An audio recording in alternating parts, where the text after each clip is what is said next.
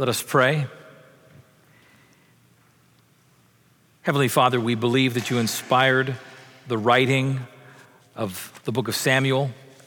We believe these words not only had power in the day that they were written, but these words have power this day because they're inspired by the Holy Spirit. And so we pray, Come, Holy Spirit, open this word for your church now, that we may hear, read, mark, learn, and inwardly digest this your holy word, that we would be changed more and more to be like Christ for the sake of the world.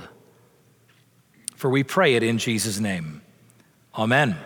I invite you to be seated.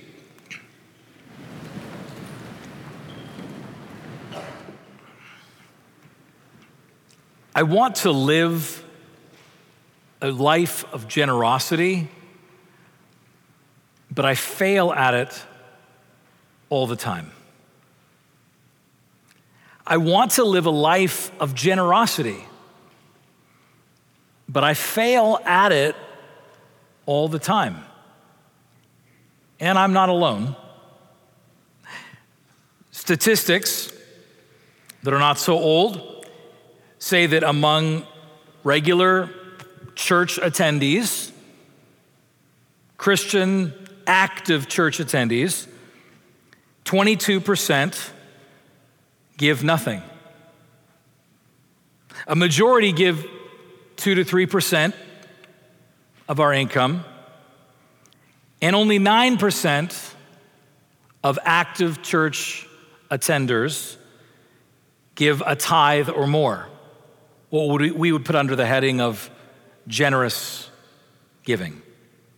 And what's interesting is that as bad as these numbers are, these numbers were self reported, and so the truth is probably even worse. As Martin Luther once said, there are three conversions necessary to every person the conversion of the head, the conversion of the heart, and the conversion of the purse. It reminds me of the story of the priest who goes off to a conference and the speaker lands a great opening joke when he says, You know, for years I have enjoyed the love of a woman who is not my wife. And the crowd gasps. And he says, And that wife, that, that woman is my mother. The crowd laughs. And so I thought appropriate on Mother's Day, right? Well, Father Bob goes back to his parish on Sunday and says, I'm going to do the same joke. But Father Bob is often forgetful. So he gets up and he says to his congregation, For years I have been enjoying the love of a woman who's not my wife. And then he pauses, forgetting the punchline, and says, And I forget what her name is. See, the reason that we fail to live generously is my point that we forget. We, we, fail to live generously because we forget. We forget the gospel. The gospel, in fact, drives us to generosity, moves our hearts towards generosity. This is not an act of the will, this is a response to the gospel. And when we forget the gospel, we will forget to be generous. See, this Hannah story reminds us on this Mother's Day weekend, we have a story of a, a mother it's a powerful story about motherhood. And Hannah's story of motherhood helps us remember the gospel, the gospel that leads to generosity. See, as you'll see as we open up 1 Samuel chapter 1, if you turn there with me in your Bibles or iPhones, that we, like Hannah, who were barren, we'll unpack that in a moment. We, like Hannah, were barren. We who, like Hannah, were barren, empty, have been blessed. God has taken those who are empty, those who are without, and has filled us grace upon grace. But for those who, like Hannah, were barren and now blessed, that blessing has been for the sake of blessing others. Hannah shows us that the blessing is not for us, the blessing is for a blessing to the other. See, first, we, like Hannah, were barren. Verse 2 of 1 Samuel 1 tells us that Hannah had no children. And in the ancient Near Eastern context, we got to understand this meant absolute hopelessness. It was considered culturally as a curse. Infertility was considered a punishment. It was the family's greatest misfortune in the ancient Near East because it was through children that you secured your future. No wonder Rachel says to Jacob in Genesis chapter 30, verse 1, who also is barren, Give me children or I die. Now we need to note that the Bible never says that infertility is a curse from God, particularly on an individual. We need to make sure we understand that. That was the cultural understanding, but that's not what Scripture says. Because we know in our world there is still so much pain and hurt around the question of barrenness and infertility and childlessness. Scripture does not say that God closed Hannah's womb because she was bad. It simply says in verse 5 that the Lord had closed her womb. We don't know why. We, it was nothing particular that Hannah had done. It was instead just another one of the results of a broken creation. Right? What do we see at the beginning of creation? It is a creation meant to procreate and be fruitful. Genesis 1 28.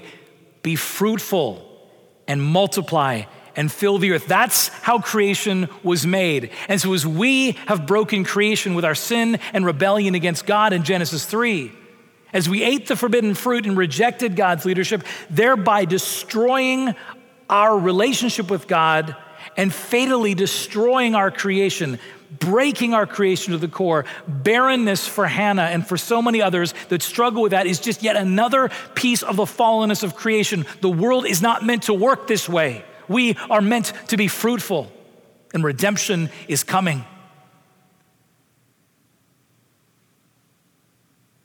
But if, therefore, barrenness here, if we understand it, for our purposes this morning, unpacking Hannah's story, when we read Hannah's story in the light of all of Scripture, if barrenness here, if you'll go with me, if barrenness means being empty, if barrenness means being needy, being poor, feeling that you have no future, feeling hopeless, if that's what barrenness means in this story, hopeless, then we have all experienced Hannah's barrenness in a way. We've all experienced what it is to be empty and to feel that we have no future and to feel ashamed and to feel worthless, to feel empty. We feel that barrenness materially in our lives. I always love to tell the cucumber story. Monica and I celebrated our 22nd wedding anniversary yesterday. And in the first year, I know she's patient first year of our marriage, the worst fight we had in that first year was over a cucumber. We were in a grocery store and we were grad students and were poor as church mice. And Monica wanted to get this English cucumber, and I didn't feel like we could afford it. Like we were that poor. And there in aisle six, it became the worst fight of our marriage thus far over a cucumber. And I look in our refrigerator drawer today, and there's lots of English cucumbers. What's amazing is how quickly I can forget that experience of barrenness, of emptiness, of want. But we've not only been barren materially, we've also been barren spiritually, eternally at a cosmic level.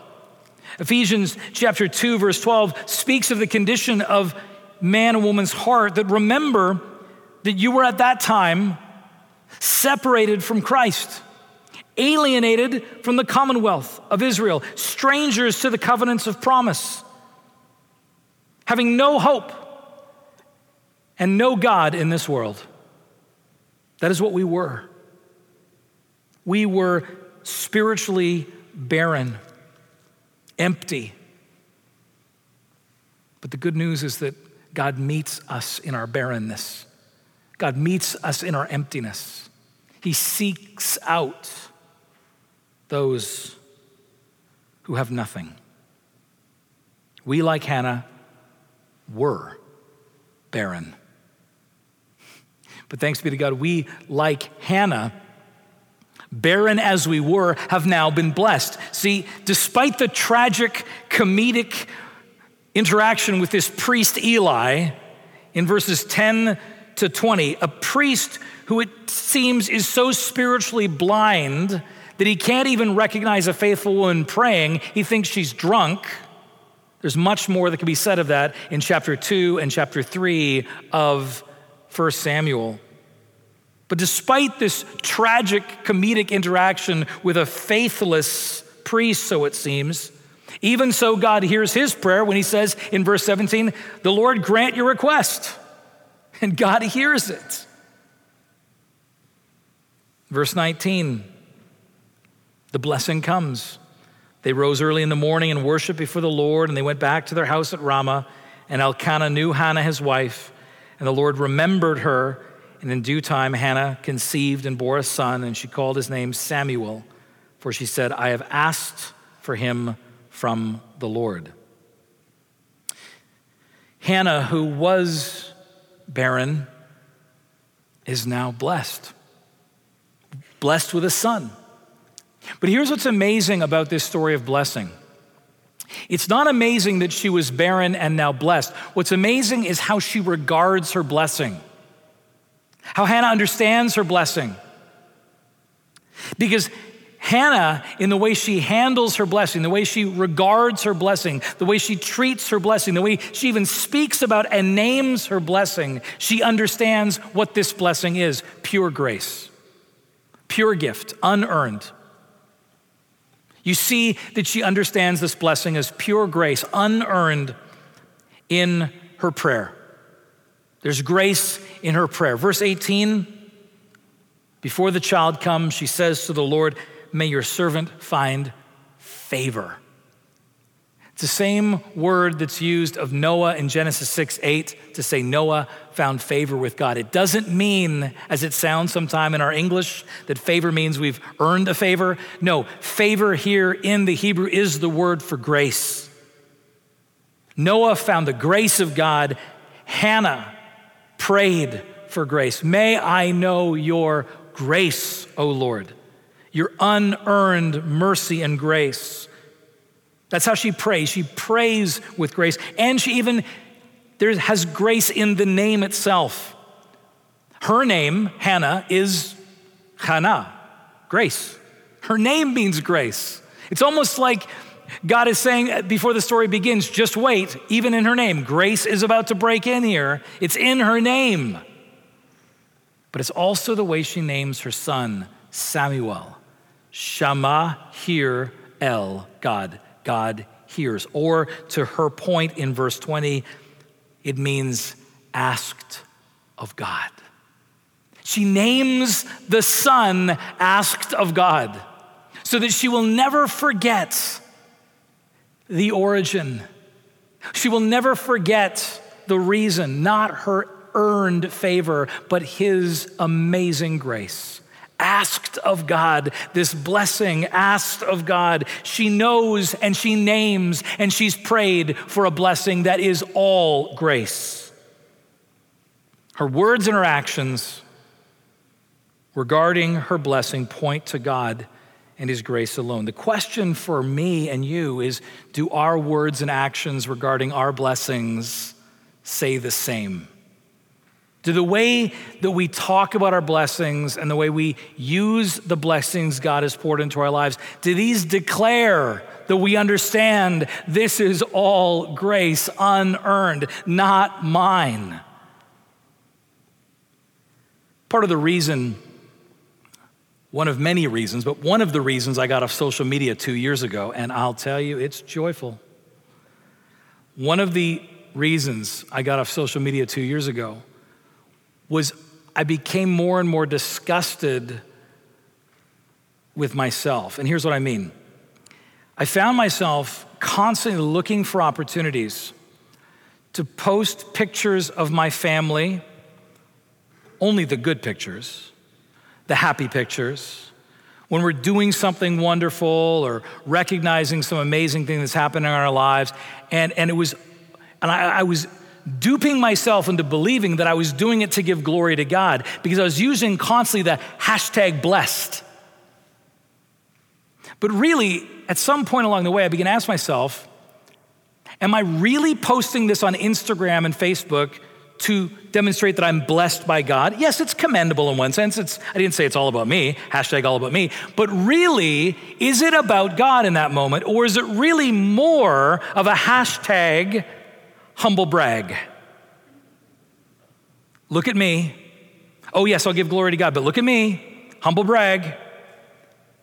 So often, what we, ha- what we see happen to our blessings is we begin to use them and talk about them in such a way that we're truly putting them on display for others. We're getting the glory, God is not. We've never really truly surrendered them because we've never truly named them. Asked of God, grace alone. As Daniel Thompson, writing out of New York, says, it's almost as if the internet now exists simply to voyeuristically hate read all of the ways everyone else in the world has been blessed.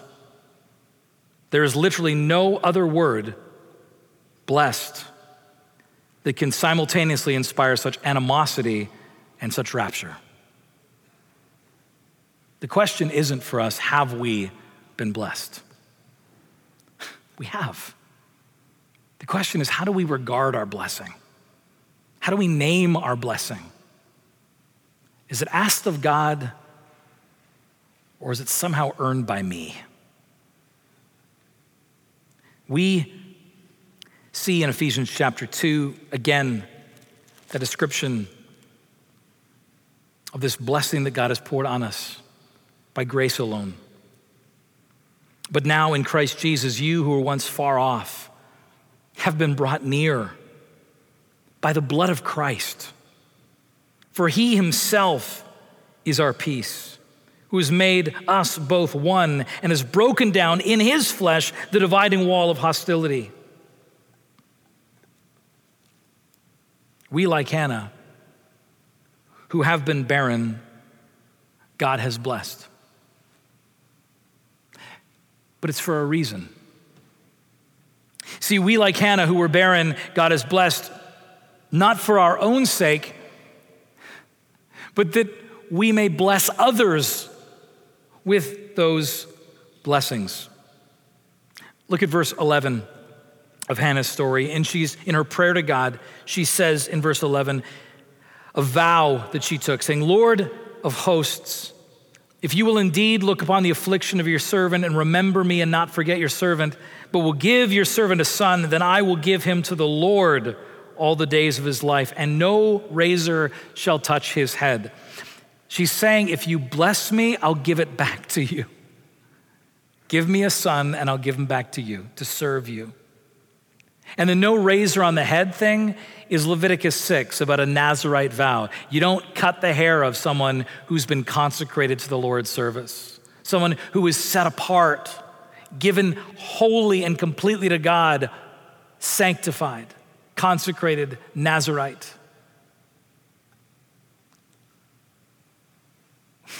Do you hear the core of Hannah's prayer in the midst of her barrenness? Bless me that I may bless others. It's the core of our biblical understanding of what to do with our stuff. It's the core of our biblical understanding of understanding why and how God blesses us. Back in Genesis chapter 12, verse 3, what does God say to Abram? He says, I will be your God and I will bless you, and those who bless you, I will bless, and those who curse you, I will curse. And we wanted to stop there, right? That sounds great. You're just gonna be on my side. No, it's for a reason. All this blessing for a reason. Genesis 12, verse 3 through you, all the nations of the earth shall be blessed. As Christopher Wright says, if we're in Christ, we don't just share in Abraham's blessing. If we're in Christ, we're sent to spread Abraham's blessing. The blessing comes with a commission tied into it. I remember a parishioner a couple years ago, after uh, a stewardship sermon, came up to me the week after and said, The gospel really hit me this week. And so, as I looked out on my classroom, he was a school teacher, and he said there was a little girl in his class. He said, I was convinced that she came to school hungry that day. And she'd come to school hungry a lot of times. And so he said, during my break, I felt compelled to go out. And I went out quickly to Chick fil A and I just grabbed two sandwiches, stuck them in a bag, and when lunchtime came, I just quietly dropped the Chick fil A bag on her desk and carried on. And the girl opened up the bag and she looked in and she saw two sandwiches. And she took one out and put it in front of her. And then she looked around and said, Who else needs something? Because I've got two and I want to share.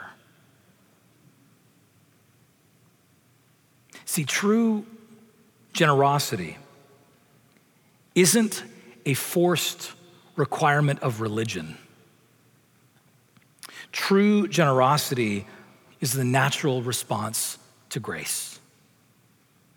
I'm going to say that again. True generosity isn't a forced requirement of religion. True generosity is the natural response to grace. As Karl Barth says, gratitude follows grace like thunder follows lightning.